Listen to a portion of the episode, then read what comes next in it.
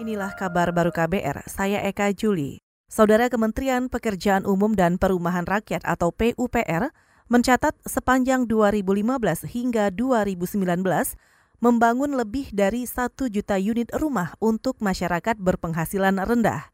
Direktur Jenderal Pembiayaan Infrastruktur Eko Heri Purwanto mengatakan, tahun 2020 mendatang, pemerintah mengalokasikan anggaran 11 triliun rupiah Dana ini untuk memfasilitasi lebih dari 100 ribu unit rumah. Kita lihat misalnya untuk 2019 posisi sampai dengan jadi dari 1 juta 221 jadi yang FLPP, SSB dan BB2B. Jadi kalau tahun 2015 itu prosentasenya atau uh, proporsinya adalah 12,8 persen maka kemudian di tahun 2019 ini 15 persen itu terdiri dari FLPP, ya SSB dan kemudian uh, BB2BT. Direktur Jenderal Pembiayaan Infrastruktur Eko Heri Purwanto juga menambahkan, selama 2019 penyaluran bantuan fasilitas likuiditas pembiayaan perumahan mencapai 77 ribu unit dan subsidi selisih bunga hampir 100 ribu unit. Jelang penutupan sesi 1 atau istirahat siang, indeks harga saham gabungan atau IHSG berada di zona hijau, naik 0,18 persen.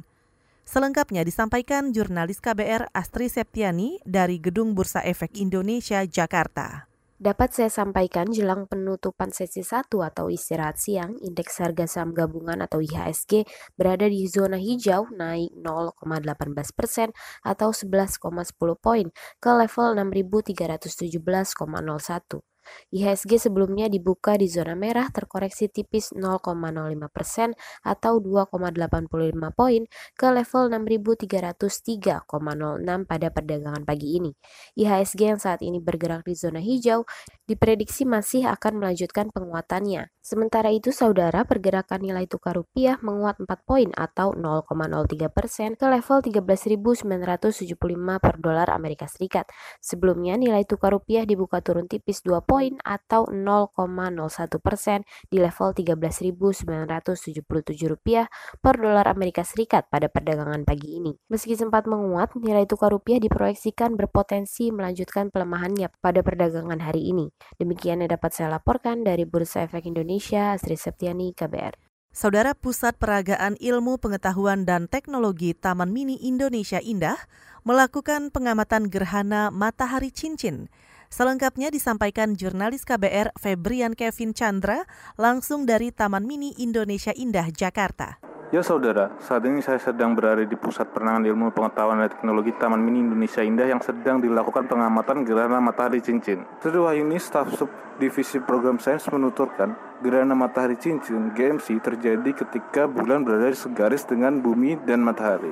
Namun, piringan bulan lebih kecil daripada piringan matahari sehingga piringan matahari tidak tertutup dengan sempurna. Hal ini menyebabkan tampak seperti cincin, yaitu gelap di bagian tengah dan terang di bagian pinggirnya. Sri, Sri Wahyu menerangkan, titik paling jelas melihat gerhana matahari cincin berada di Siak, Provinsi Riau. Untuk wilayah Jakarta dimulai pukul 10.30 dan puncaknya pada setengah satu dan selesai pukul setengah tiga. Gerhana yang terjadi pada siang ini dapat diamati melalui empat teleskop serta kacamata matahari yang disediakan untuk masyarakat serta menyediakan live streaming proses terjadinya gerhana matahari cincin yang diambil langsung dari Siak, Provinsi Riau. Langsung dari Taman Mini Indonesia Indah, Febrian Kevin melaporkan untuk KBR. Topan Panfun menerjang kawasan tengah Filipina. Dampaknya, ribuan penduduk mengungsi dan kesulitan kembali ke kampung halaman mereka untuk merayakan masa liburan Natal hingga pergantian tahun. Mengutip AFP, sekitar 1.700-an penduduk yang bermukim di wilayah pesisir dan kawasan yang terancam banjir dan tanah longsor dievakuasi. Namun, sejumlah keluarga memutuskan tetap tinggal untuk bisa merayakan Natal di rumah mereka. Topan Panfon diperkirakan akan melintasi kawasan tengah Filipina dan mengarah ke Laut Cina Selatan. Badan Pengatur Transportasi Kelautan Filipina memerintahkan seluruh perjalanan kapal laut ditunda. Saudara demikian kabar baru, saya Eka Juli.